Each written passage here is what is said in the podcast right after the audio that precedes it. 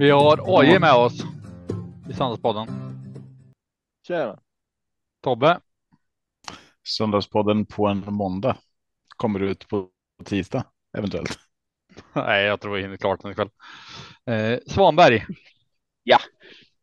Och så har vi din campinggranne Andreas. Tjena, tjena. Du hade en Vår take. campinggrann. Ja, vår camp campinggranne. Eh, vart var han ifrån, Oskar? Eh, Västgötska Västerås tydligen. Inte Östgötska Västerås.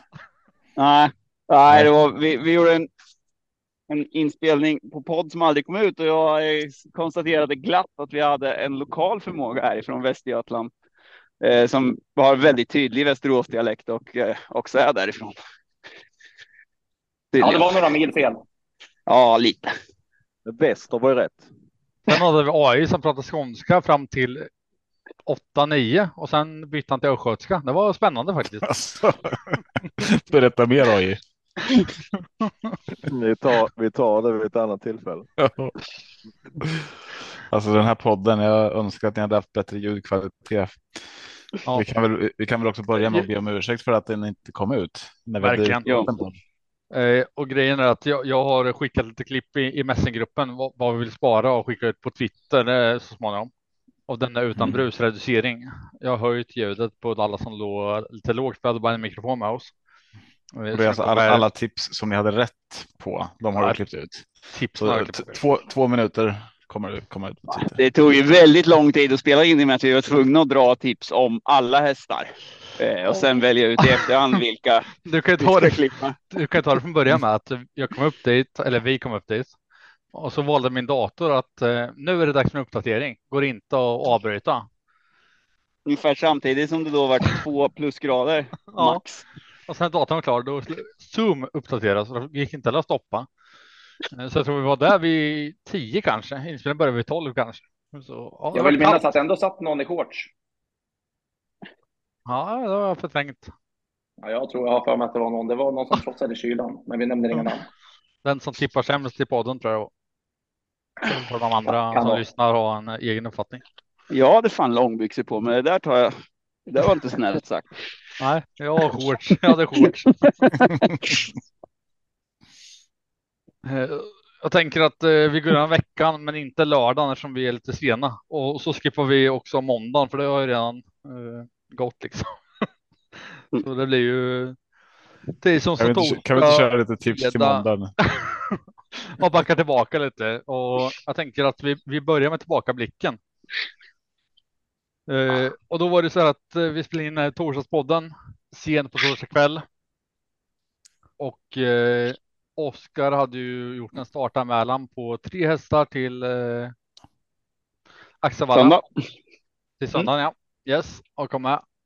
Eh, och då på torsdag kväll där efter podden sa han det att eh, ni, ni får följa med. Oj, Marco, eh, vi, ni hakar på. Inte Tobbe?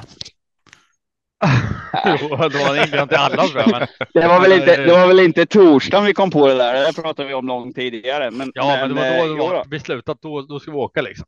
Så vi bestämde det torsdag kväll, sent, nästan torsdag natt. Om fredag morgon vid, vid nio vaknar jag och ringer till dig och bara så här. Eh, Skulle vi åka vid tio eller? För då har jag bråttom nu.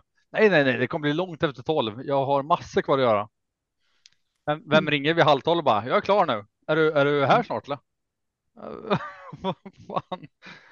Ja, så, så är det att ha ett samarbete med Oskar. Ja, exakt så var det väl inte. Du hörde av dig eh, mycket tidigare. Vi skulle åka. Sen kanske det var potentiellt så att det var någon som fick lite ågen över att lämna familjen. Men det, det löste sig ju jättefint. Ja. Eh, I alla fall. Ja, så vi kom iväg. Yes, Ja, Marco, så det tog brukar vi- ju inte vara sådär att lämna familjen. Det brukar vara lugnt för dig. Ja, det brukar det vara, men eh, alltså, Många personangrepp här. Ja. Eh, vi kan säga så att jag, jag är lite bekväm. Jag vet hur det funkar på camping med bajamajor och sover i förtält och grejer. och det, det var lite som tog emot, men nej, jag ångrar inte en sekund att jag åkte nu. Eh, men just fredag morgon kändes det lite sådär. Men så ska vi ha i att jag kom på lördagen, då fanns inget att tänka på. Nej. Ja, då slapp du vara med Oskar själv menar du? nej, nej, ja. Grejen, var, grejen, var, grej, grejen var ju att min plan var ju att ta med mig ungarna. Eh, huvudmålsättning får dem att tycka att det är jätte, jättekul med trav, vilket väl har varit eh, lite si så där. Trav är bara någonting som mamma och pappa lägger extremt mycket tid på. Eh, ja, alldeles för mycket tid på. De undrar mera varför vi inte kan skaffa ett riktigt jobb där man får betalt per timme. Eh, men, eh, ja, men det, har, varit- det har varit succé också faktiskt. De, de tyckte att det var fantastiskt roligt. Så att, eh, jag är väldigt nöjd. Men jag skulle iväg med dem på Sommarland på hela lördagen då, så det var väl lite det som var Marcos grej. Att kul att åka dit och sen bli dumpad hela lördagen. Ja, men det är jättekul ändå. Men vi kan Ja. backa, backa tillbaka lite. Vi tog husvagn ner, stannade på en thai-restaurang, käka och skitgott. Eh, kom ner där eh, och sen tänkte jag att åh, Andreas får, eh, får ta vidare. Eh, ja, precis. Jag hade ju kommit dit eh, tidigare. Och ni har varit här ett par år sa du? Ja, exakt. Vi är ju tältare då. Det är enda gången på året. Dock åkt tältar. hem emellan, bara storchampionatet har de gjort där. Ja, det är Jag, lite, jag, lite jag långt. tänkte Jag det, har varit där ett par år på campingen. Du bor där. Bästa Ja. Det platsen. Ja. Jag släpper vi inte i första taget. Ja. Men, jag har varit där säkert 15 år och vi brukar bo på ja, nästan exakt samma ställe varje gång. Det är ju lite skärmen tycker jag på ett sätt att man vet vilka som bor var, många stamgäster så där och sen att man varje år också träffar nya trevliga bekantskaper. Och, ja, i år så var det nya bekantskapen en kille som heter Oskar då som eh, kom med husvagnen lite efter vi hade anlänt. Och du, du, ja, du sa ju det när, när han slog in att eh, är det Oskar? Jag tycker jag har det på rösten. Och jag tänkte det, är en poddlyssnare det där. Ja, nej, det är väl inte bara, jag brukar lyssna på er podd, men jag, som trav fantast i 30 år så vet man, men man vet vem de flesta är i den här branschen. Så, Ja, men jag såg, såg och hörde att det var Oskar, så började småprata lite sådär och så var det inte mer med det. Sen eh, var jag inne i tältet en stund sen säger min kompis, alltså vad är det som låter utanför, utanför tältet? Det låter som att det är något precis utanför vårt tält. Och då, då kikar vi ut och det är en radiostyrd bil som surrar runt liksom. Jag tänkte precis vid vår ingång till tältet. Och på den eh, radiostyrda bilen ligger det två goda drycker som då är till mig och min kompis Jocke. Och eh, ja, den där radiostyrda bilen kom då från Oskars husvagn. Och han satt där och då sa de här är. Så det var välkomnandet som nya tältgrannen liksom. Och sen började vi prata med, med Oskar och, och med dig Mark och Ja, sen hade vi väl bara en allmänt supertrevlig helg som avslutades på bästa sätt också med att Oskar satte dit en eh, riktig skräll i sista V75. Så ja, eh, det brukar vara något tema på alla mina storchampionatshelger och den här gången blev det verkligen Oskar som inledde då med den här radiostyrda bilen och välkomnandet och avsluta med en ruskigt snygg styrning. Satte klockan på 15, fem- 15 blankt och så bara, bara gasade liksom. Och så en segergest på det. Så det var ja, underbart helt enkelt. Ja, det var riktigt kul alltså. Men det gick sämre för er i, alkoholprovningen, ölprovningen där. Eh, Oskar deltog, deltog inte för han skulle köra lopp, men där hade ni inte många rätt. Alltså.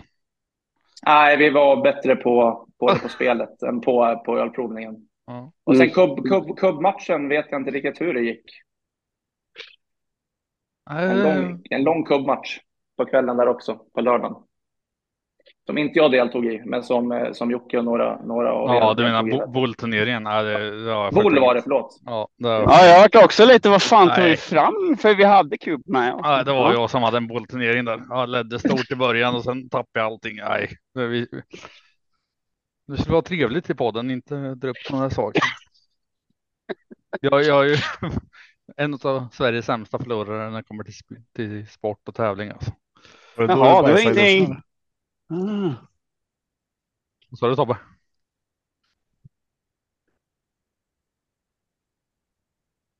Ja, tyvärr, det var, ju- det var ju tråkigt att vi tappade Tobbe där. Kan väl aldrig varit Marco som mutade. Nej, skulle aldrig göra. Är jag tillbaka? Då? Ja, nu är jag tillbaka. Härligt. Vad sa du? Nej, det var inget. Något jag hörde bara från, eh, från AI. ja, jag vill gärna veta vad du hörde. Ja, du, du hörde sen i podden säkert. Okej, ja. Ja. Men eh, Oskar, frustrationen att de första två hästarna kom ut då. Hur, hur kändes det när du gick in i, på stallbacken igen efter de två racen? Eh, man, man ser ju viljan och krafterna som finns i Dixie och i Ares liksom. Mm. Ja, det var väl lite sådär Alltså, hade hur, nog, känner man eh, som kusk och, och tränare liksom? Alltså, frustrationen där måste vara fruktansvärd. Ja, samtidigt så får man, har man ju lärt sig att bara in, alltså man kan ju inte bara gräva ner sig eh, eh, totalt sådär. Men eh, var väl lite sådär att vi hade nog toppat dem kanske lite för bra. De var lite, ja, utanpå skinnet kan man väl säga. Eh, Dixie tyckte jag väl att det var ganska mycket mitt fel. Men eh, sen var Jan, Janna var ju lite sådär i, i värmningen också, så jag fick värma ur henne lite, var lite för eh, tankad. Eh, sådär, men ja, hade ändå en ganska god, god känsla. Eh, och eh, ja, det vart ju bra. Men jag tänkte på det, här, jag såg provstarterna både för eh, Ares och för Dixie. De, de såg ju rätt bra ut liksom. Vad, vad är det som händer efter provstarten till, till loppet liksom? Är det någonting man kan märka på dem eller? Dixie och, ja, Dixie och Janna är ju ganska lika på så vis att de är ju fantastiskt rädda för saker och ting. Alltså det är nog de två hästar jag haft som är mest eh, ja, flyktdjur av alla om man säger. De, Mm, verkligen, eller väldigt gott självförtroende bägge två rent eh, allmänt sådär. Men eh, eh, ja, springer gärna och kikar mycket efter saker och Dixie tycker att startbilen är jätteotäck. Eh, så i hennes fall så gick jag ju, försökte jag gå fram till bilen och sen så ja, vart hon lite skärrad då och, och mm, ja, när vi skulle vända upp igen så felade hon och ville inte ställa sig. Um, men eh, hon, när hon blir så där skärrad så ja, men då får de svårt att trava helt enkelt. Alltså de blir spända i hela kroppen. Eh, så det var lite där jag försökte motverka genom att visa henne bilen. Hon är ju lite så där att ja, men bilen kan vara okej okay, och sen tre minuter senare så är den ganska otäck igen. Eh, men det är en sån där sak som hon kommer att lära sig. Eh, eh, Ares är ju sån att när han inte riktigt, han, han klarar bara av eh, att hålla fokus en viss tid. Sen blir det lite för mycket för honom och han blir lite hetsig. Han vill få ja, utlopp för sin energi och vill få springa iväg och när det blir så där stopp ett gäng med gånger som, eh, som det vart där sist så, så blir det för mycket för honom och, och jag skulle väl egentligen bara ha kört av efter, efter andra eh, omstarten där. Det var inte så bra för honom att det vart några omstarter. Eh, lär nog dröja innan han, innan han kommer ut i voltstart igen. Det kändes ju som på Ares där att det vart eh, struligt redan i första, första starten. Att det var jäkligt. Jag, tror, jag tror ni tog en galopp till och med va? Ja, ja, nej, men han, han, han var för, han var för upprörd. Det, det, är liksom, det, det är svårt, det går inte. Och så vill han dra åt olika håll när han inte, när han inte får det. Så man känner sig inte så där jätteduktig som tränare när man inte kan få en häst att svänga höger. Liksom. Det är ju inte skit. Det är inte skitkomplicerat. Det finns ju liksom de som håller på med och, och, och liksom visar upp hästarna utan eh, någonting och bara säger åt dem att svänga och jag klarar inte av att göra det med två läderremmar. Liksom. Man bara, vad fan. Men eh, han är lite för taggad, väldigt mycket temperament, väldigt mycket vilja. Det är också det som, men han, han vill faktiskt vinna väldigt mycket, även om jag inte har lyckats få honom att göra det någon gång än. Så det finns, eh, finns mycket sånt i han, men eh, eh, vi får nog försöka med att hålla oss till auto ett litet tag nu. Ja, vad synd att han inte gick iväg på det. Det kändes som att eh, vad, vad, du hade för känsla innan där så skulle det kunna bli bra. Ja. Så jag, jag, jag hade ju Ja. förhoppning hemma i soffan att ja, men nu, nu efter den här första andra. Men det var ju ditt fel eh, Tobbe. Du skrev ju vinn med en sa du. Där, Ja. alltså, ja. Ja, vinn med båda, men vinn gärna helst med en. ja. Ja, hade, han Vill vunnit, helst med tre får du säga. hade du vunnit med båda så hade jag ju vunnit pengar också. Jag, jag, jag tror det var för att eh, jag tror det var för att eh, Oskar bara tog en chokladboll. Han får ta tre nästa gång. Ja, ja precis. Mm. Det, det här var lite insight kanske för en del. Tobbes söner har bakat chokladbollar åt mig och då har jag varit obesegrad. Det var ju dock någon som kanske glömde chokladbollarna och grillen hemma, så därför så torskade jag ju med två stycken. Ja, och det var inte Tobbe, Marco. Men ja, skitsamma. Ja, förlåt. Eh, jag vet inte, Förlåt, han, han du ser, ja, han tar alltså inte han ser storchampionatet. Jo då, jo då. Ja, han han spelat på, ja, ja, ja, Ja. Han har spelat på Joyce Eh, också. Vi Eh, satt ju precis bakom för. eh, Petri Salmela. Eh, och den, den glädjen när han kom där gick inte att ta för hacker alltså. Och jag filmade loppet dessutom så jag har en en ruggig film där, där man kan se verkligen glädjen i, i den vinsten. Men det finns ju också en film när, vi visar, när, vi, när vi visar glädjen för avdelning 7 där. Du känner eh, ägaren Tobbe? Vad tror det? Tränaren, ja. Alltså tränaren, ja. Ja, jag tänkte. Ja, ja, fel. Men eh, ja, vi hade en grym eh, intervju där i, i lördags där du pratade gott om Janna. Eh, vad var dina tankar före loppet, eh, Oskar? Mm, nah, det var väl alltså, jag hade lite svårt att sätta in den i klassen eftersom hon nyss hade tjänat så mycket pengar. Men jag var ju väldigt god känsla i och med att hon hade så mycket sparat eh, gången innan och vet jag att hon normalt sett är startsnabb. Det är lite sådär bara just ett sånt där spår som spår två, då får de ju inte hetsa upp sig allt för mycket för då, då kan man ju inte reglera dem. Det är lättare kanske, säg att man har spår tre där man har en rygg i volten, då är det ju lättare att få dem att slappna av emellan. Alltså, om en häst vill iväg för mycket det är samma i auto också för det men, men liksom häver de sig iväg lite för mycket, eh, då är det svårt att få dem att liksom accelerera på rätt sätt. Eh, men eh, nej, men rent generellt så hade jag väl en väldigt god känsla. Mm. Men de ju spets direkt från start. Var det, var det någon du var mer rädd för skulle komma fram där? Eller hur, hur tänker man liksom som, som kusk när man spets? Har man koll på alla ekipage liksom bakom sig? Ja, delvis. Sen är det ju lite så där att det är ju liten fara i att låsa sig för mycket. Det är ju, det är ju bra att, att ha koll på egenskaper och vilka hästar som på förhand är bra. Sen är det ju lite som att ja, ryggledaren på mig där lämnade ju min rygg varvet kvar. Eh, för han tyckte väl att ja, men min stod i 20 gånger, den, den ska jag nog ta rygg på. Eh, man får ju, man får ju liksom försöka att ja, ta bort det lite ibland, för ibland så blir det ju lite att man är lite för låst vid att en, en, en favorit ska vara bra, även om den inte är det så att säga. Att man kanske om man inte om man kör med lite mera eh, öppet sinne så ser man att ja, men den där ser lite lite seg ut, även om den står i två gånger pengarna. Eh, så att, så att det är en blandning det där. Men, men jo, jag visste ju att Urberg eh, som kom upp på utsidan där att den, den skulle kunna vara en bra rygg. Samtidigt så vet jag ju att om, om han får ledningen så är han jävligt svår att slå, så jag ville ju inte gärna släppa ifrån mig där i, i onödan om man säger, så att jag ville ju att han skulle få köra om det i alla fall. Eh, jag tror att min häst går bra bakifrån. Det är bara det att det är svårt att plocka ner ledare. Ledningen är i den bästa positionen. Så att, eh, Fast den ja, var inte det i söndags. Alltså det var många i ledningen som tappade. Mm, mm. Var det någonting du tänkte på innan loppet, liksom att spets inte var, var så bra den dagen liksom? Eller hur tänker man som kusk innan man kommer ut? Nej, man har sin taktik klar. Nej, nej, det var nog ganska, ganska öppet så, men alltså det finns ju, alltså även om Alltså spets är ju en jättebra position. Det är ju bara att man måste köra i spets på, på ett sätt som passar sin häst. Som i Jannas fall så valde jag att hålla ett hyfsat högt tempo. Jag försökte aldrig fuska bort i 25 tempo eller någonting sånt där.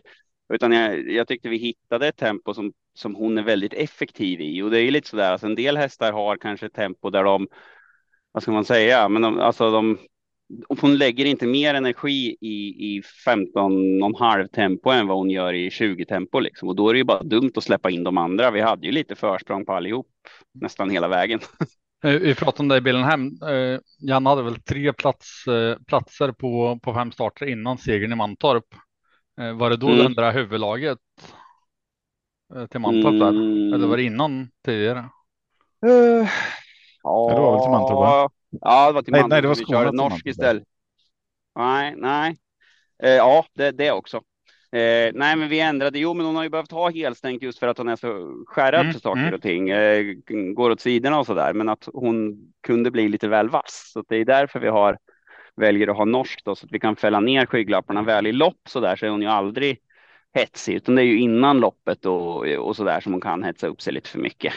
Jag bara tänker, vi, eh. gillar ju utrustningsförändringar och då hittar man rätt så märker man ju skillnaden då, alltså från seger till en andra eller tredje plats. Mm. Liksom. Att det kan göra jo, skillnad. Liksom. Men i, i, hen, i hennes fall så är norsken bara någonting som gör att, att vi kan ha öppet innan loppet egentligen. Som nu så fick jag ju dra, fick jag ju dra norsken efter, jag vet inte vad det var, sju, 7 till 900 meter någonting. Jag kommer inte ihåg exakt, men Mm. det var ett väldigt tidigt skede för hon skulle ju springa och skygga för allting. Så i hennes fall är det ju inte optimalt egentligen att hon blir ensam där. Eh, hästar är ju, funkar ju så att det är ju den som springer längst fram som ska hålla koll på alla faror. Det är ju mycket mer avslappnande för en häst att, springa bakom för att då är det ju någon annan som tar smällen om det kommer ett rovdjur eller någonting sånt där. Så um, eh, i hennes fall så hon är nog egentligen kanske bättre bakifrån, men det är som sagt liksom överlåta spets till Urberg. Det är inte så jävla många gånger man kommer förbi han. Liksom. Oskar, får jag flika in med en fråga apropå utrustningsändringar? Ja, Eh, det går ju, ja, man pratar jättemycket om eh, utrustningsändringar på hästar och så där och det var ju jätteintressant på Janne den här gången tyckte jag. Men efter loppet har det ju även gått en del rykten om vad du hade för utrustning på dig. Allt från att eh, du hade urryckare runt, ur, ur, runt huvudet till, eh, till att du hade klocka i hjälmen och du kanske ska reda ut det en gång för alla. Ja, ja. Nej, men det är ju ganska, det är ganska kul för att förr så hade jag alltid, vad heter det, eh, min, min klocka satt jag fast i hjälmen av den enkla anledningen att jag får ju ofta hålla på och sko om hästar eller jag rycker skor och så vidare. Och när man har då den här remmen till klockan runt halsen, då hamnar den lätt i vägen eh, när man ska sko och så där. Alternativt så lägger jag ifrån mig klockan och hittar den inte. Jag, jag kan, det går ja, några säger, jag vet inte var de, var de får det ifrån, men vissa säger att jag är en smula tankspridd eh, och tappar bort saker. Men eh, så att det var helt enkelt så att eh, jag hade fäst eh, tidtagaruret, snöre till det i hjälmen. Eh, och eh, det såg ju ut, det var ju några som trodde då att jag hade fäst eh, urryckarna i hjälmen eller någonting och tyckte att det var ju jävligt slugt så där att man bara kan kasta till med huvudet och, och, och rycka tussarna på det viset. Det är ju bara att jäkligt korkat om man har en häst som ligger på och så lutar man sig bakåt för att få stopp på den och så rycker man tussarna. Det kan ju gå oedigt åt helvete. Ja, det gav ju bra effekt. Det var, körde du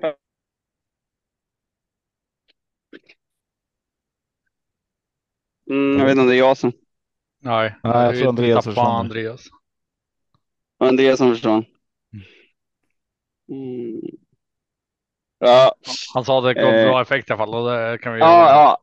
Eh, Ja, jag ja, vet inte. ja, nej. Så att det, alltså, klockan, klockan har ju suttit där i, i några veckor nu. Det var bara att den lockade liksom flyga ut på något sånt här superläckert sätt. Eh, kombinerat med mitt duckface som jag inte har en aning om var fasen det kom ifrån. Gjorde ju det hela till en eh, fantastiskt estetiskt snygg styrning. Ja, alltså, Är det här något du tror ju- att de, är det något du tror att de unga kommer ta efter Ljuse och, och Wäjersten och de här? Eller någonting som Och, och, så, och fästa klockan, fästa klockan Ja. i hjälmen. Ja. Nej, Eh, duckface. Den, ja, duckface. Duckface. Eh, ja, det är ju ganska, det är ju ganska streamlinjeformat. Det måste man ju säga. Jag bryter ju vinden på ett väldigt effektivt sätt. Så att, ja, det är, det är inte alls omöjligt faktiskt. Jag kanske ska ha en kurs i ämnet. Eh, måste bara fråga Oskar, har, du sett om loppet hemma sen du kom hem? Max 20 gånger. Ja. Inte fler i alla fall. Eh, jag och frugan tog just lite champagne och ville se så att hon vann igen och det gjorde hon. Eh, Ja. Så skålade vi lite. Eh, hon vann igen.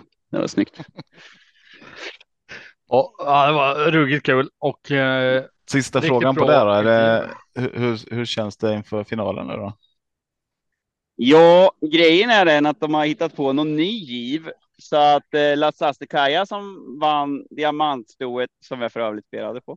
Eh, eh, vad heter det där på eh, lördagen var det va? Eh, hon, Mm. hon kvalade ju in och hade typ en miljon på sig. I normalfallet i de här diamantstorförsöken så ska ju en sån som Janna då, det var tillägg vid 170 tror jag idag. Hon hade 100 000 på sig. Har 210 nu. Nu gör de det till en spårtrappa så att finalen blir som en form av klass 2 mot silverdivisionen bakom bilen, vilket ju inte känns särskilt attraktivt. Så att troligtvis så blir det så att vi struntar i finalen Eh, och går ut i ett nytt diamantstoförsök istället. Är, det är inte bestämt än, men jag, jag vet inte riktigt hur. Jag vet inte hur de tänkte med det här egentligen.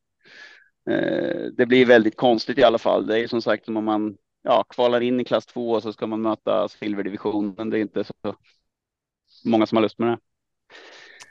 Nej, det var. Ehm. Ja, rent generellt så är hon gynnad av voltstart. Ehm, Men det är väl mest auto som gäller nu. Jubileumspokalen eh, jubileumspokalskvällen. Vi behöver inte gå till jubileumspokalen eh, i år i alla fall. Det är bara fyra. Men eh, eh, jubileumspokalskvällen finns det ju något skojigt lopp och sådana dagar är ju. Det är otroligt kul att ha en häst som är med de här stora dagarna där det är lite folkfest. Det är ju hur kul som helst. Det är lite därför jag har satsat lite på 3000 meters hästar också. Det är ofta något jäkligt kul 3000 meters lopp de här, eh, de här stordagarna. Och jag tänkte innan vi går vidare på händer i veckan så säljer jag in lite Axevalla lite för vi ska göra en tradition pratar vi om. Eh, så jag tänker AJ. Eh, bästa upplevelsen med att vara på campingen och travet. Har du någon, eh, någon bra toppgrej? Om vi, om vi pratar utöver tävlingarna och travet så tycker jag det var fint arrangerat allting. Det var liksom bra käk och vi hade tur med vädret och allt möjligt så att eh, jag tycker helhetsupplös, upp, vad heter det, helhetsupplevelsen var kanon. Mm. Andreas då, vad tycker du det bästa med helgen var? Eh, travmässigt och icke travmässigt? Eh, travmässigt så, alltså på något sätt så blev det ju Oskars vinst nu i och med att man lärde känna honom och så, men jag hade ganska bra framgångar själv på spelet på lördagen och då är man ju kanske ofta lite piggare än på söndagen också. Söndagen blir ju lite, lite mer dämpad stämning på publiken som är lite mer trött och så vidare. Mm. Men eh, ja, Oskars vinst måste ju, måste ju toppa, så är det. Har, har du varit granne med V75 vinnare inom åren innan i år? ja, bra fråga. Eh, nej, jag tror inte det.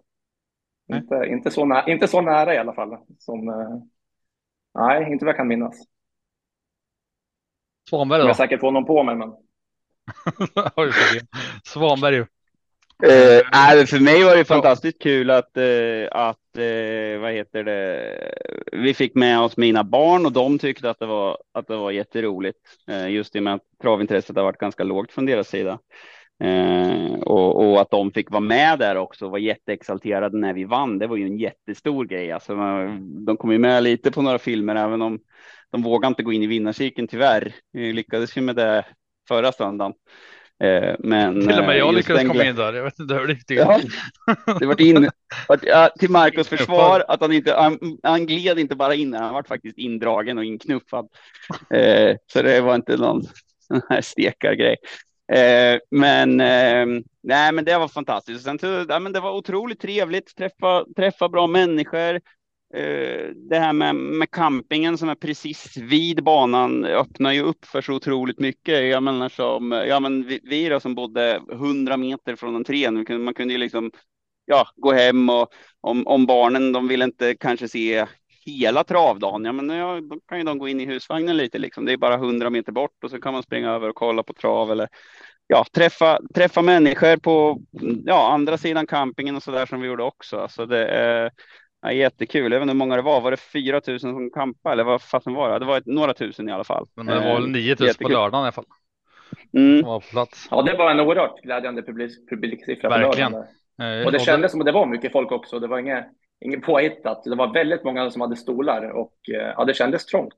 Ja, men söndag kändes väldigt avslaget tyckte jag. Eh, det, det, det, är ju lite, det är ju lite så på söndagen som jag sa, att det är många som kampar och de är trötta och ja, det är de sen, som sen var det en hård lördagkväll med. Okay, vad får jag vissa som var på campingen?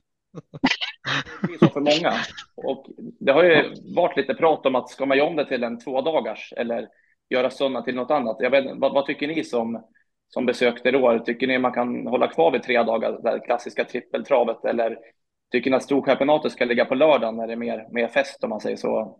För, att, för att det inte ska bli den avslagna stämningen på, på söndagen. Som alltså det, det, blir ju jäkligt sent på söndagen, alltså när sista loppet går och så ska man liksom eh, packa upp och sånt där. Eh, man kan Fast det blir lägga... ju, de har ju ändå tidigare start än vanligt. Alltså så sent var det ju inte. Det var ju kvart över kvart över fem var ju, var det ju nu faktiskt. Fast åker man från Boden någonting så blir det ju jäkligt sent alltså. Jo, och man kampar och. Ja, jo, så är det ju. Men ja, jag har en liten, liten input på det, för på sätt och vis tycker jag lite synd om Oskar som eh, vann sista loppet på V75. Det var ju bara det efter storloppet där på V75 lopp 6. Eller avdelning 6 eh, så försvann ju liksom 70 procent av folket från läktaren. Mm. Eh, Så lite synd att V75 avslutningen den gick ju för om det var 6000 pers totalt så var det inte mer än 1500 kvar till avslutningen. Ja, man ska lägga det sist. Sista loppet ska vara. Eh, Ja, det. håller jag med om. Normalt sett så har de ju faktiskt ytterligare ett lopp, så jag var helt förkrossad när jag såg att det var lopp 12, för det brukar ju innebära att man är loppet efter V75, vilket är helt värdelöst. Nu var det ju ändå ganska mycket folk kvar och jag vill skicka ett stort tack till Alltså det var ju en hel del människor som faktiskt var kvar och applåderade och var vid staketet och, och, och, och hejade på och så där. Även om loppet för länge sedan hade gått i mål liksom, eh, och det inte var några lopp kvar. Så Mm. det är ju stort. Sen kan man väl hålla med om, jag vet inte riktigt varför man ska ha något lopp eh, efter det stora loppet som alla är där för att se. Sen tror jag att det hade varit betydligt fler där om eh, Joviality hade vunnit. Nu, nu sprack ju alla på V7 och alla var liksom, ja, alla spel hade gått åt skogen så det var en hel del liksom lite sura och drog. Det hade nog varit betydligt du, fler du drog ett helt varv eh, i seger. eh, Ja, Men vi, vi var ju på campingen. Vi Ja. var ju på campingen där både fredag och lördag och de pratar ju mycket om det där med att att man, ja men man ville ju gärna, det sa ju eh, eh, Lars där också när vi hade in han där i söndags från från Axevalla att man, alltså de på camping, de vill ju gärna att man ska få, att man ska segerdefilera. Så jag, ja, jag tog ju ett varv extra eh, se- segerdefilering. Det var en hel del folk där då med. Helt rätt. Eh, Fick, fick du en skylt då? De lovade ju att göra en skylt med ditt namn. Så du? vad fasen då? Nej, Nej, jag det missade var, den i så fall. det var för att du inte kom med den gröna pennan. Och därför, de sket det då. Ja, ja, det är ju lite så där känner jag som aktiv att ja, vi kan göra en skylt åt dig om du fixar en penna och kommer hit med den. Det känns inte som att man är en så här jätte, det är en, det är en ruskigt dålig fanclub. Men eh, jag fick väldigt många Fast- hurrarop och eh, så vidare vid staketet och det, det, det räcker. Det Men om du nog. provar att eh, köra en traktor nästa gång, kanske få en större fanclub. Ja, det, jag tycker det var ganska Ja, vi, vi körde ju mycket, mycket, gav mycket kärlek till, till traktorförarna i lördags och var deras fanclub och gav dem eh, lite vågen och applåder och så vidare när de kom. Det tycker jag allt de gjorde sig förtjänta av. Det var väl de som jobbar hårdast den här helgen ändå. Mm-hmm.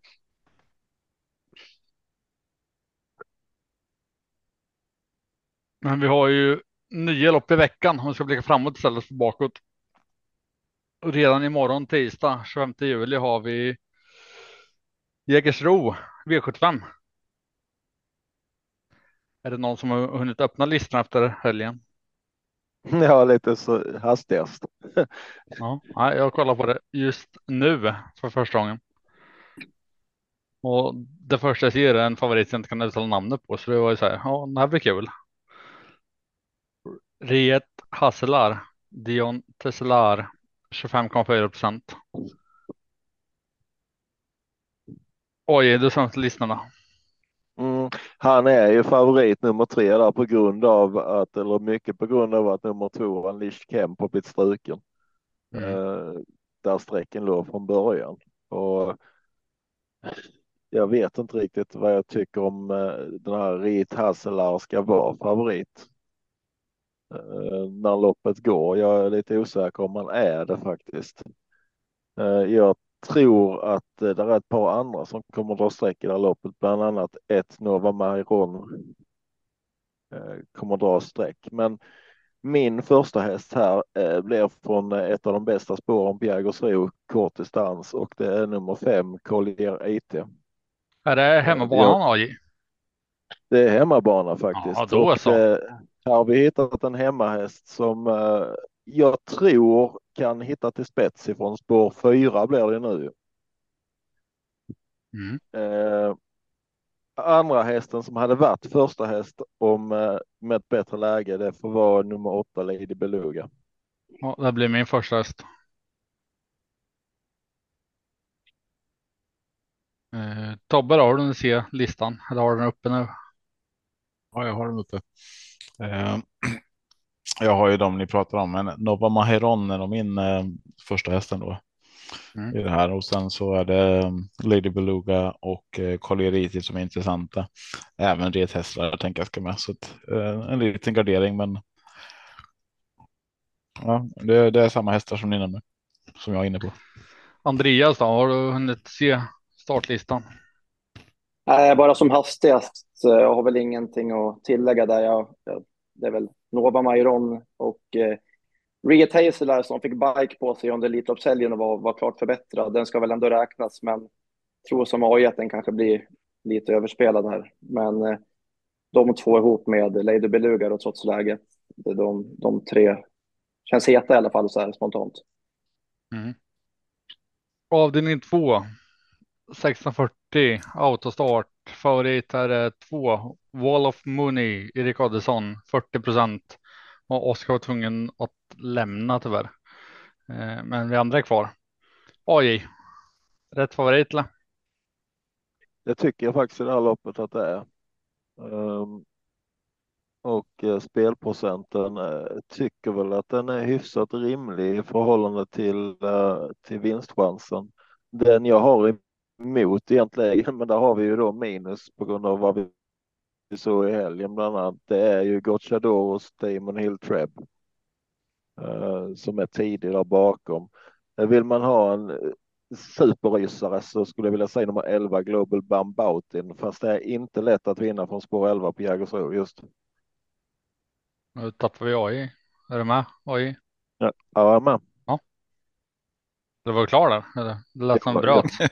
ja. Jag var helt. Okay. okay. Det, det, kom en punkt lite innan sista ordet kom punkten. Så. ja, nej, men jag har nog. Eh, jag tror att eh, Mercury Boko kan vara den som tar spetsar och därifrån. Nu har det inte varit kanoninsatser kanske, men eh, förra gången tyckte jag han såg jäkligt bra ut på, på slutet där så att Eh, Mercury Boko är nog min första häst i det här loppet om man håller upp ledningen. Vilket jag tror man kan göra. Det är inte självklart. Eh, jag hoppas inte man vill släppa heller till Wall of Money eller Damon Hill Treble att man vill köra där. Men det finns ju risk att man vill ha eh, ryggledaren också. Jag kan gå därifrån också visserligen. Eh, som du säger AI så har ju Gocciadoros hästar antingen gått och vunnit med halva upploppet eller varit helt slut i sista kurvan. Så har det väl sett ut. Eller galopperat i start. Ehm, men sen har vi också eh, nummer nio Budels Olof i det här loppet som eh, var riktigt intressant senast. Men ehm, en fin prestation då när han vann. Ehm, men nej, kanske ingenting för vinstspelarna, men en liten varning i alla fall. Spartacus också måste man ju ta med här till under 3 procent svårt spår, men eh, den är tidig för mig i alla fall. Mm. Ja, jag tycker också Wall of Mooney är rätt favorit och eh, vill varna för fem Dio och eh, åtta Defs donat, Donator. Eh, till fyra, Defs Donator, en procent och femman är spelat till fyra procent. Eh, de två garderar jag med först och främst. Men eh, som sagt, jag har inte analyserat mer än sen när podden startade. Det man kan säga om Deftonator är att den har ju jättebra kapacitet i grunden, men den sjabblar ju väldigt ofta med travet. Mm. Nu kör de lite all in med, med amerikansk sulke på här. Det kan ju bli. Ja, det kan ju bli riktigt illa, men det kan ju också kanske gör att den kan trava bättre. Man vet ju inte, för den har ändå vunnit 6 av 16 lopp. Det finns ju kapacitet och skulle den trava och det blir lite effekt så är det ju som 1 procent är det jätterolig i alla fall. Mm. Hade du med tillägg eller ska vi gå vidare? Nej, det var, det var väl den som var. Sen kan man säga det om Gocciador så att bara för att de var dåliga i för ett par dagar sedan så betyder så kanske de är i kanon nu. Det är ju det som som ni säger. Det är så mm. svårt att veta. De, det är inte det att det skiljer från fyra veckor till fyra veckor, utan det kan ju skilja dagar när de är enorma och, och så två dagar när de inte går någonting. Så det, det är ju, jag tror inte man ska ta för hårt på det. Det, det är jättesvårt att bedöma hans hästar från, från dag till dag. Liksom. Ja, och de såg ju bra ut. Alltså Black Flash Bar såg ju jättebra ut Elin. Så att det är ju inte, det är inte som att det går dåligt. Eh, men, men jag tror också att man har lite, lite grann för hög tro på Gocciador. Så, så fort han ställer upp med en italiensk häst så är det som att hela travsverige förväntar sig att det här är en överlägsen häst och riktigt så är det ju inte alltid. Uh, men så fort han inte, så fort han inte vinner så blir det en sån besvikelse uh, för de som har spikat eller spelat så.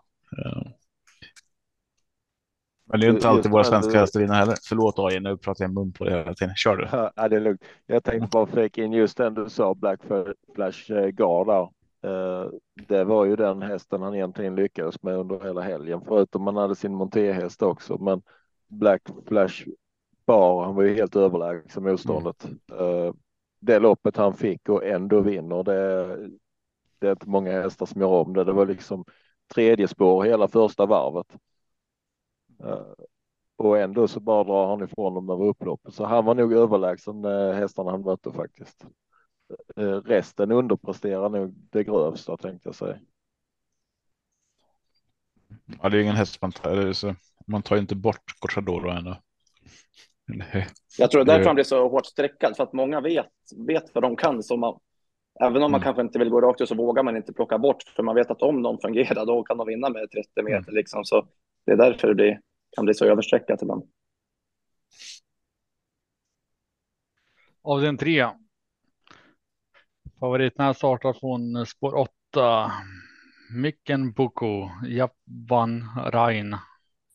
Nästan 30 procent.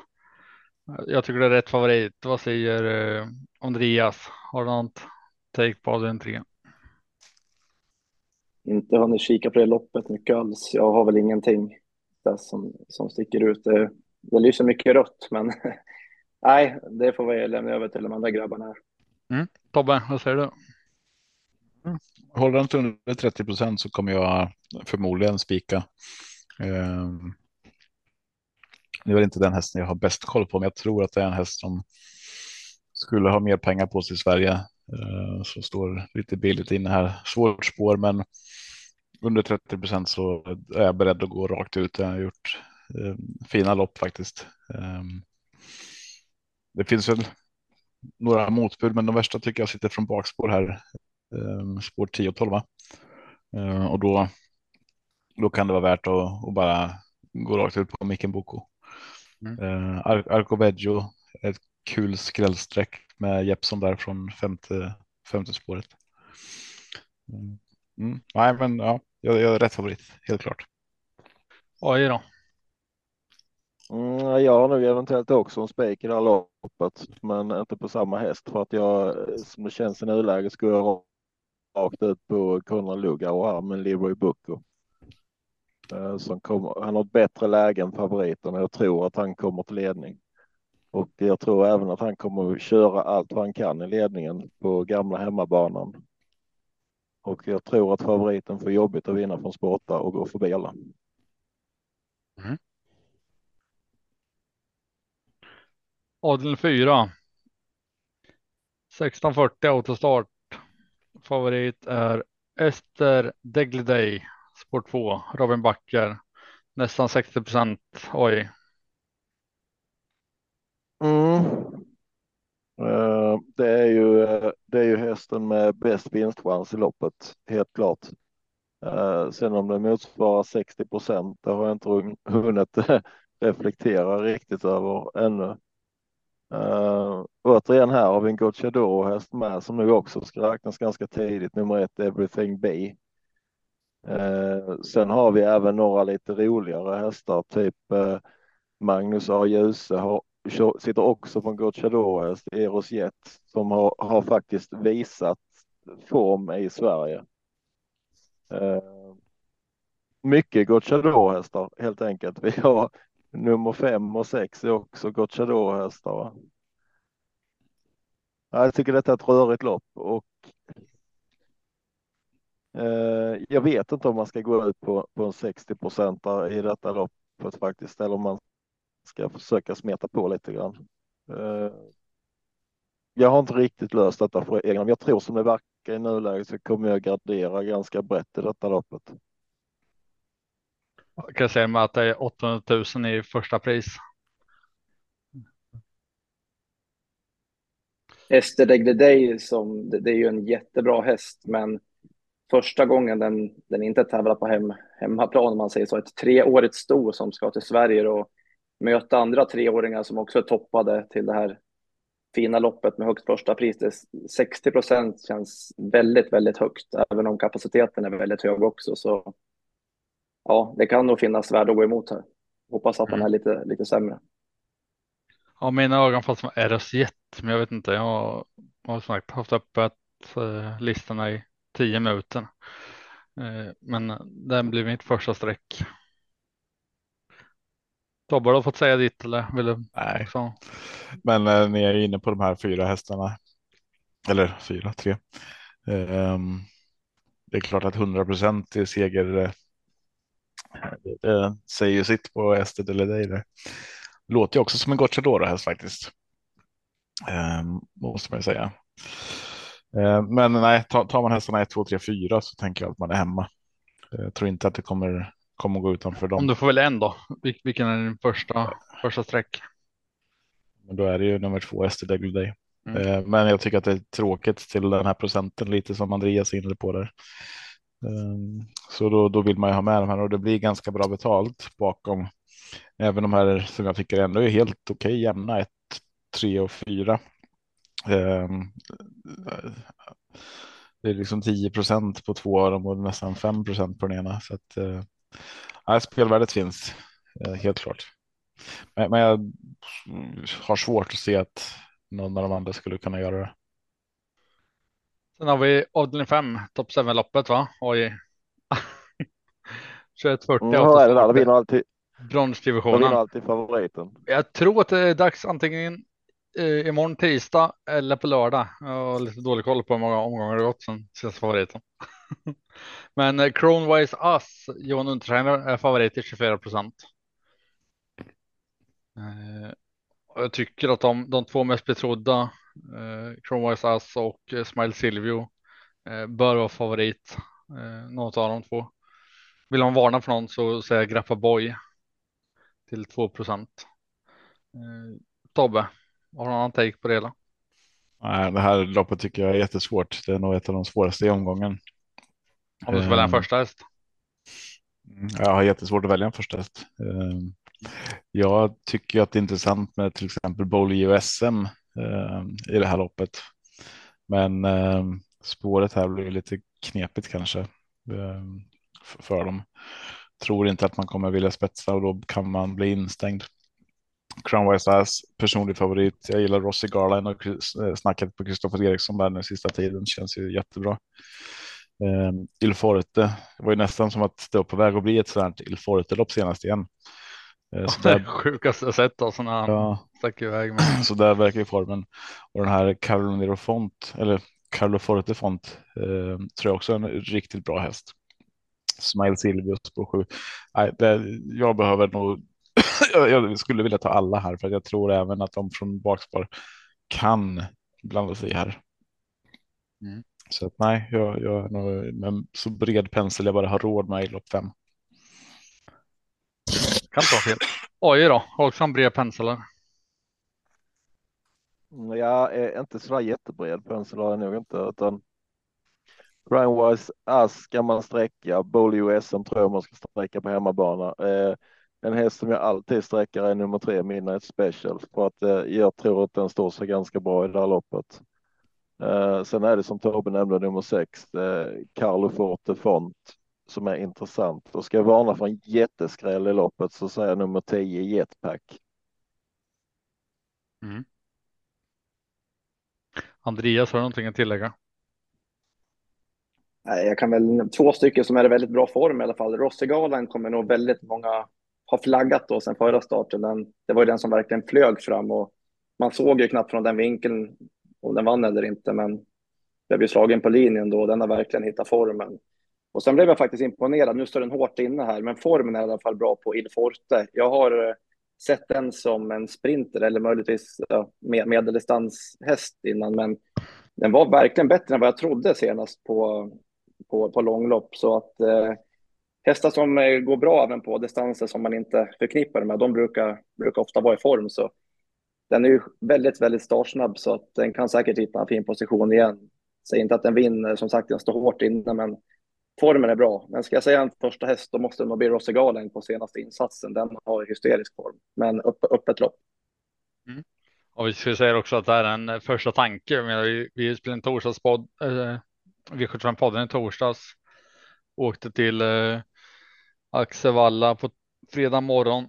Kom hem sent, sent söndag kväll. Och mest sovit och haft rea hela måndagen. Eh, och nu är det måndag kväll och vi spelar in en första tanke för veckan och en återblick så eh, mer som underhållning än tips. Men det här är vår första tanke. Men Åldern 6 ska vi ge det också. Eh, 16.09 autostart. Favorit är 4 Hail Mary Örjan Kihlström 37 procent. Och jag antar att Tobbe spikan är Hail Mary kommer ut. Då såg du inte loppet senast när Hail Mary mötte Eero Boko. Jag tänkte att Hail Mary var en personlig favorit för dig. Mer så ja, det vet jag inte. Um, då, då spelar jag hellre Önas Prins nästan. Men ja. nej, som, som det såg ut här med Ben Gurion Jet mot Hail Mary förra loppet och eh, där Hero Boko vinner på 8,3. Det är ju helt galet. Hail Mary går in på 8,6. Um, ehm, jag, jag, jag, skulle inte kunna spika Hail Mary till 37 procent när Ero Boko står i 7 procent. Um, i det här loppet så att eh, nej, jag, jag, vill inte spika. Däremot så kanske jag inte tror att um, det är samma prestation på Erovoko den här gången, men jag vågar inte spela utan. Hellbent Fram, tråkigt läge här nu om man tar skor runt om igen, så det är lite tråkigt. Jag tycker Howdy Partner är kul också från bakspåret till under en procent och även Go On Boy. Så att eh, nej, det här behöver jag också ha många streck. 2, 4, 5. Ja, 9, 10 åtminstone. Mm. Jag tycker också ett garderingslopp. Eh, men jag, jag, mitt första streck måste hamna på Go On Boy. Alltså. Det är fyra andra platser. måste vinna snart. Alltså. Eh, så jäkla fin häst och ägaren har satt där i soffan och hejar på den. Eh, mm. Det, det finns mycket, mycket bra i det här loppet. Så här väljer jag att pensla på. AJ, har du en spik åt oss? Uh, du brukar väl säga power, brukar inte det? Ja, det är du som brukar hålla den i handen och den, är, den kan ju faktiskt vara ja. intressant.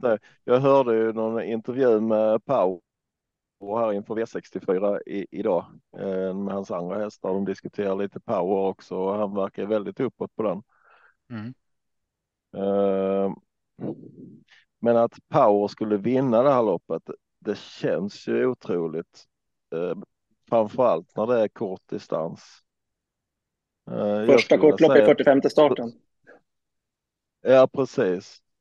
Uh, jag skulle säga som loppet ser ut och spårlottningen hamnar så får jag nog säga att min första häst är Örnas Prins. Uh, jag är väldigt svår, väldigt svårt att se att han, han missar spetsen. Uh, Hail Mary tycker jag väl är på gränsen till lite för överstreckad i det här loppet och sen är det som ni säger de här hästarna vi har från bakspår. Vi vet ju att Gocciador kommer att försöka sätta upp farten med Vivid Wise Ass. Så både Howdy Partner och Go On Boy är ju intressanta. Helst vill man ju sträcka alla i detta loppet och bara sitta och njuta och titta på det. Ja, det skulle vara kul. Alltså. Men jag tror att Andreas kanske har någon eh, första häst som vi kan gå rakt ut på. Nej, då får jag säga två, två första hästar i så fall. Ja. ja men, eh, jag, Har jag här alltså? Jonas Prince, om det inte blir för hårt tryck, det är min klara spetsfavorit också. Och, ja, det beror lite på hur hårt Gocciador och trycker. Jag tror inte Örjan håller på liksom bara trycker i dödens. Det är i så fall om Gocciador trycker upp tempot för mycket. Men, men jag håller med dig också Marco, Go On Boy, den gör ju bra lopp exakt varje gång och den måste bara få vinna snart. Mm. Och skrällen, det, det får ändå bli power på, på första kortlopp. Det är som sagt inget eh, man tänker på power och kortlopp, men eh, Berg har eh, väckt upp hästar förut när det är kortlopp. Tänker på Nahar till exempel. Nu var det extrema förutsättningar då med skyfall och så vidare, men de här starka hästarna, de, de kan vara bra när det blir hårt tempo hela vägen också. Så ja, jag får säga två och tio då och eh, tre som skräll. Men roligt lopp, det är egentligen bara en eller två kanske som man, som man inte tror har chans. Så kul lopp. Avdelning 7, långdistans och voltstart. Favorit är 3. Versace Face, Örjan Kihlström, 33 procent AI. Kommer favoritspiken här. Jag har haft väldigt svårt för att ta till mig den här Versace Face och det har jag haft väldigt länge. Uh, jag, jag har aldrig fastnat för den hästen faktiskt och uh, jag kommer nog absolut inte att spika den här heller. Uh, jag tycker en häst som King Charm var väldigt intressant i det här loppet och även nummer ett Kenzo W med Erik Adielsson den här gången. Eh, jag börjar med de två strecken. Tobbe då? Och sen har vi, har ja, vi såklart, nej, vi har ju såklart bakspårshästarna på upp 40 meter tillägg.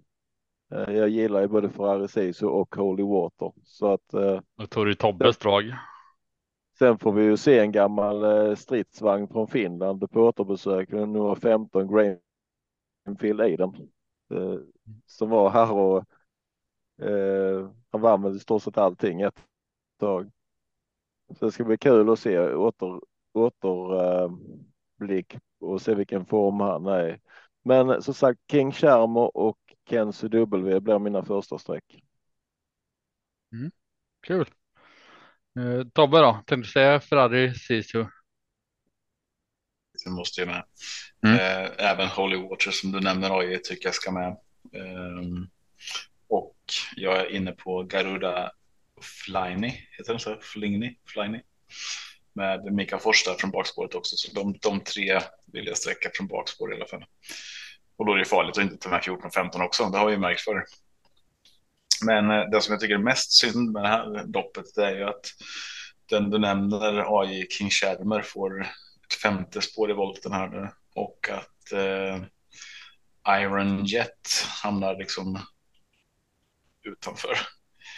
Så eh, det blir som ett längre tillägg så att de två är jag jätteinne på innan. Men eh, eller innan var jag inte inne på dem, men om de hade haft bättre spår så hade det varit jätteintressant, speciellt King Shatner. Kan funka härifrån också. Eh, men jag tycker man ska ha med Versace Face och eh, sen vill jag också varna för eh, nummer fem här, Velsen Swarovski som jag tror kan få ett bra lopp. Där kör man ju barfota runt om den här gången också. Så att, nej, jag vill ha ett par streck. Eh, Kens W såklart också. Men eh, jag tror inte man behöver ta alla, alla, alla. Ja, när jag öppnade listorna precis nu så den första jag kom att tänka på var Gangnam Style K som spikade senast när jag var ute i, var det Bjärkle, Karlssonlund kanske. Eh, men då gjorde en riktigt bra insats och vann.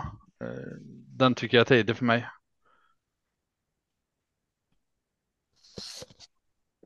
Eh, den jag missat tycker jag, utan har nämnt. Andreas, har du missat någonting här?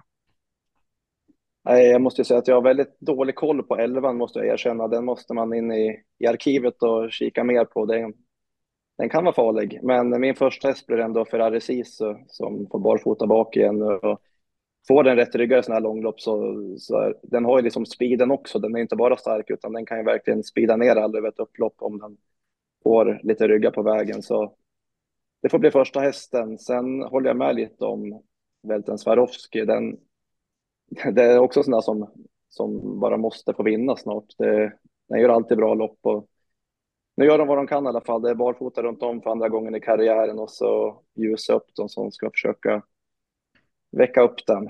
Men eh, visst är känslan att det har storskrällt i det här loppet tidigare flera gånger? Eller har, har ni någon känsla över det? Just i det här loppet? Ja, det har det, har det gjort. Och, så rent som jag nämnde innan, både jag och Tobbe, ska man titta på storskräll eh, kan man titta på förra loppet som Holy Water gjorde, nummer 13, det var samma lopp som Ferrari Ceesay var ute i. Han gör ett djävulskt lopp från sämsta läget. Jag tror han blev två eller tre till slut, trea tror jag. Uh, det var inte förra loppet, förra loppet igen, den sjätte uppe i Halmstad, eller nere för er del. Uh, ett 31-80 meters lopp där han gick fantastiskt bra så att till 2 procent så kan det vara en dunderskräll faktiskt. Det här loppet kommer bli jättekul att analysera mer när man sätter sig in på djupet lite. Det känns som det kan gå att hitta någonting. Milmajto med första barfota kommer kanske ner på innerspår direkt och Den är rolig. Jättes jättestark häst som också kanske kan få lite mer snabbhet eh, nu av när den maxas då i balansen. Och det är så jag har för mig att de här storskrällarna har vunnit. De har stått i tre diner eller någonting och, och kommit ut. Så ja, det blir kul att analysera djupare. Du som har varit på banan några gånger AI, varför som åka dit? Vad, vad är det som är bra med banan och arrangemanget? Den blir ju bättre nu när de bygger en ny bana. eh, jag, jag, tycker egentligen om man ska, eh, det är klart man ska framhäva Jägersro. De har många bra sådana här typ familjedagar när de har sina storlopp. Eh, det är både Hugo Åbergs nu på sommaren. Sen har de ett par sådana stordagar till där de brukar köra lite familjedagar med jippo och så vidare. Eh, för min del så är det mer närheten, att det, det är ganska nära, men rent sportmässigt så jag åker precis lika gärna upp till Halmstad som jag egentligen tycker är en eh, bättre bana för att det har ju hört många gånger det här att Jägersro är nerförsbacke upploppet och eh, spetsvinnare vinner ganska ofta och så har det varit stundtals. Mm. Eh, I synnerhet på V75 faktiskt där man eh, låter en favorit komma till ledningen och sen eh, håller han hela vägen. Fast, fast det är väl rätt att åka till Danmark dricka öl där. Det är ja, en positiv ja. grej. Uh, men jag tycker ändå vi har fått se lite på sista tiden att även Jägersro har lyckats få ganska bra utdelningar på sina omgångar. Så att jag tror mycket det beror på hur, hur kuskarna är inställda till att köra, hur mycket tränaren vill ladda på sina hästar. Mm. Eh, tidigare har det varit så att man kan liksom gå in på Jägersro på en eh, tisdag på eh, en träningsrunda mitt på dagen och liksom där ligger de och kör typ 11 tempo på varvet mot varandra. Och det har ju varit jättefina hästar, typ Campo Bahia och så vidare. Så de kör ju verkligen för att räta ut kurvorna, hemmakuskarna och man ska ju med sig lite det att på Jägersro i synnerhet så hemmakuskarna är väldigt angelägna om att vinna. Eh, de går liksom all in på sina hästar i regel när de har sina hemmatävlingar.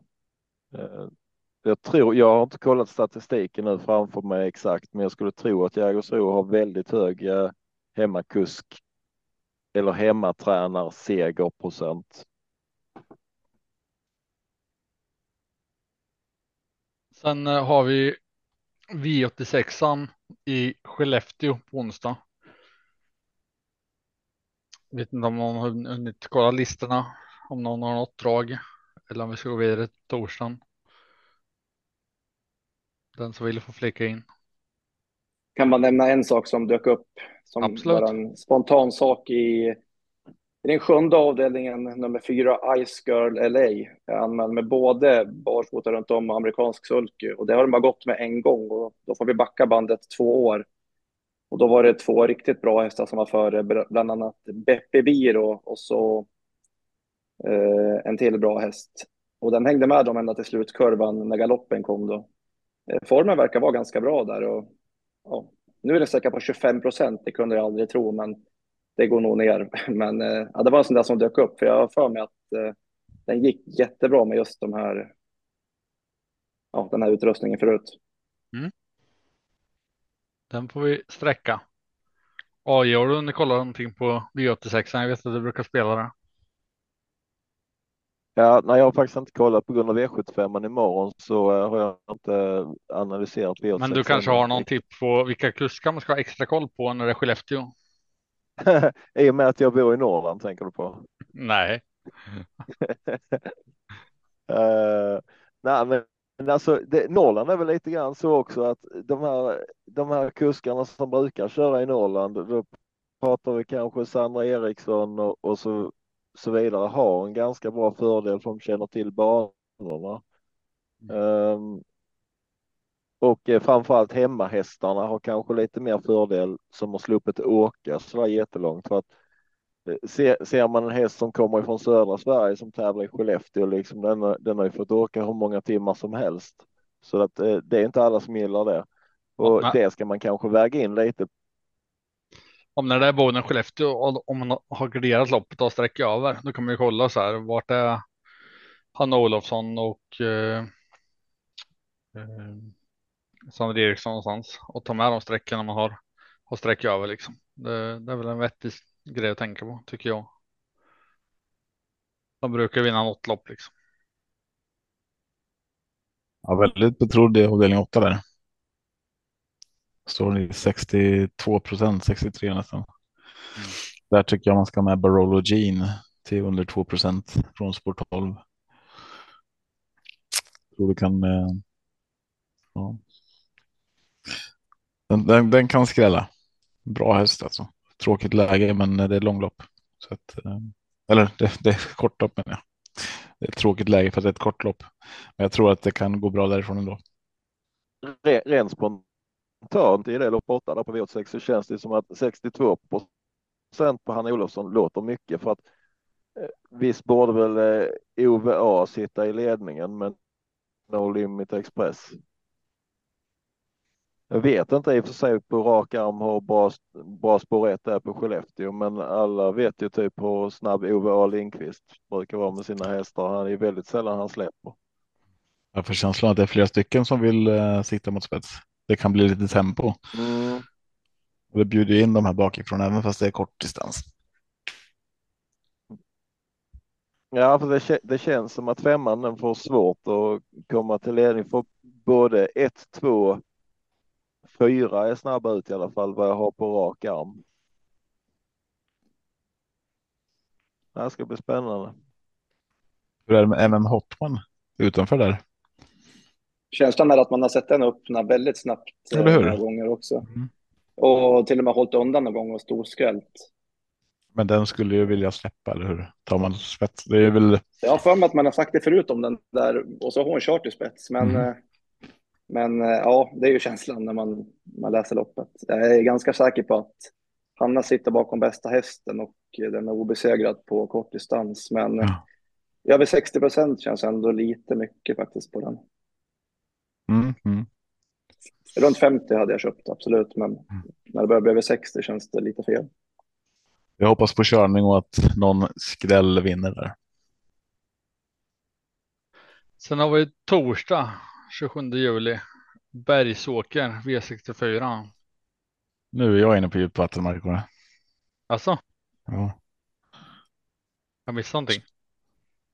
Nej, jag har inte kollat på det. Nej, inte jag heller. Jag öppnar nu.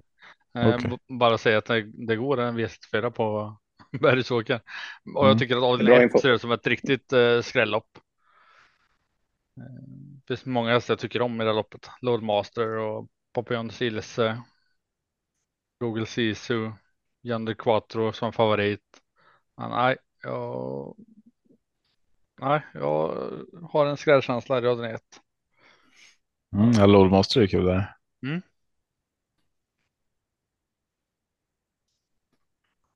Jag tycker eh, Highline Pellini har börjat här året ganska bra också. Hyfsat lågt spelad. Men det finns väl en ganska schysst eh, spik här den här omgången eh, i avdelning 5 där. Eh, även, även fast det är 56 procent så tycker jag att Expo Wise Ass har sett magisk ut. Borde den inte bara vinna det här? Känns den inte. Kommer inte den, kommer, den kommer inte stanna under 70 procent kan jag säga. Nej, det är väl risken. Och det troliga. Uh, det är väl en av de eh, mest lovande hästar som finns i hela världen. Ja, så det, så, och det här motståndet skrämmer ja, inte. Han har sagt att, det, han har sagt att det, det är den bästa häst han har kört mm. någonsin, största talangen. Och han har haft några bra, Vivid Vaisa som några till. Till exempel ja. Mm. Alltså, jag loppet så så avdelning två, eh, Nidelem till eh, 3 procent bara. Så att det var Vincent Eliasson som körde. Jag har dålig koll eh, på den kusken. Men eh, 3 procent för att gardera låter ju intressant på en sån bra häst. Mm. Vad heter sjuan i loppet Marco? Men lägg av med något där uttal. Eh, Raj... det, där kunde du i lördags. ja. Raja, det raja, raja. Ja. Sjuan och åttan tillsammans där blir ju. Vet du vad AI kunde säga i lördags då? Sex laxar i laxask. Nej, jag kunde säga för helvete. Okej. Okay. Så är det oftare? Ja. Var femte minut i podden. Okej. Okay. Ingen gång den här gången? Nej, jag vet inte vad det var. In, inte igår heller. Han var väldigt låg igår faktiskt. Men det var fler som var. Några som sov i bilen som också var lika låga. Men, ja. Ingen nämnd, ingen glömd. Nej. Tur att Andreas skulle hjälpa till, annars hade det varit stenkört.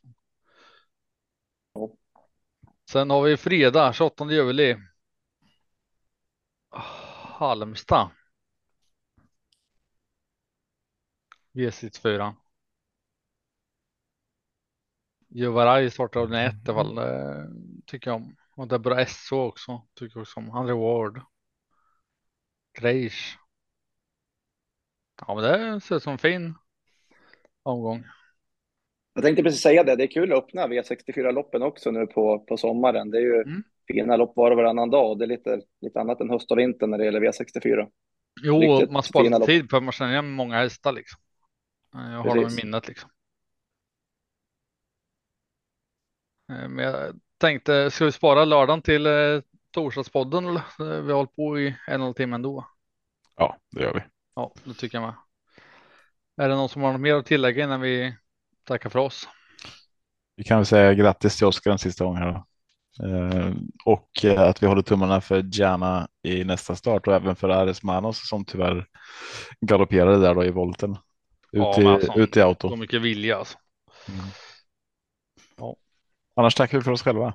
Så får vi ju be alla boka stugor till, eh, nej inte boka stugor, boka campingplats. Vi ska ha stuga nästa år. Andreas Mm. också ha en stuga där. Så kan vi köra liveinspelning lördag kväll där vid midnatt.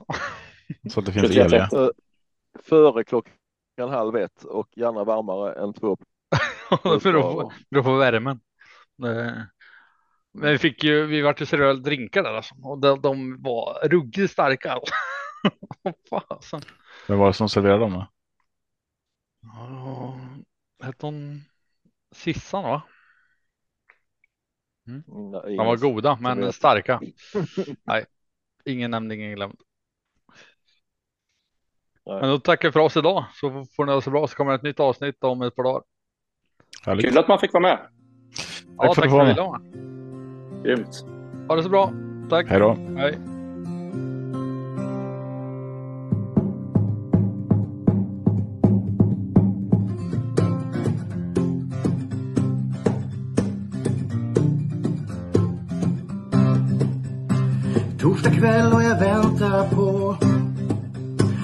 Och den släpps och jag känner då kan de små inte somna nu. När det senare plingar till är det enda jag faktiskt vill att få min egen tid tillsammans med Gustav, Marco, Tobbe och Trav Lucka V75 och bara koppla av Sju rätt, en travpott är vägen till vinst. Sen siktar vi mot drömmen om lördag igen. Tja-la-la. Sju rätt, en travpott för dig Tja-la-la. Vi siktar mot lördag igen.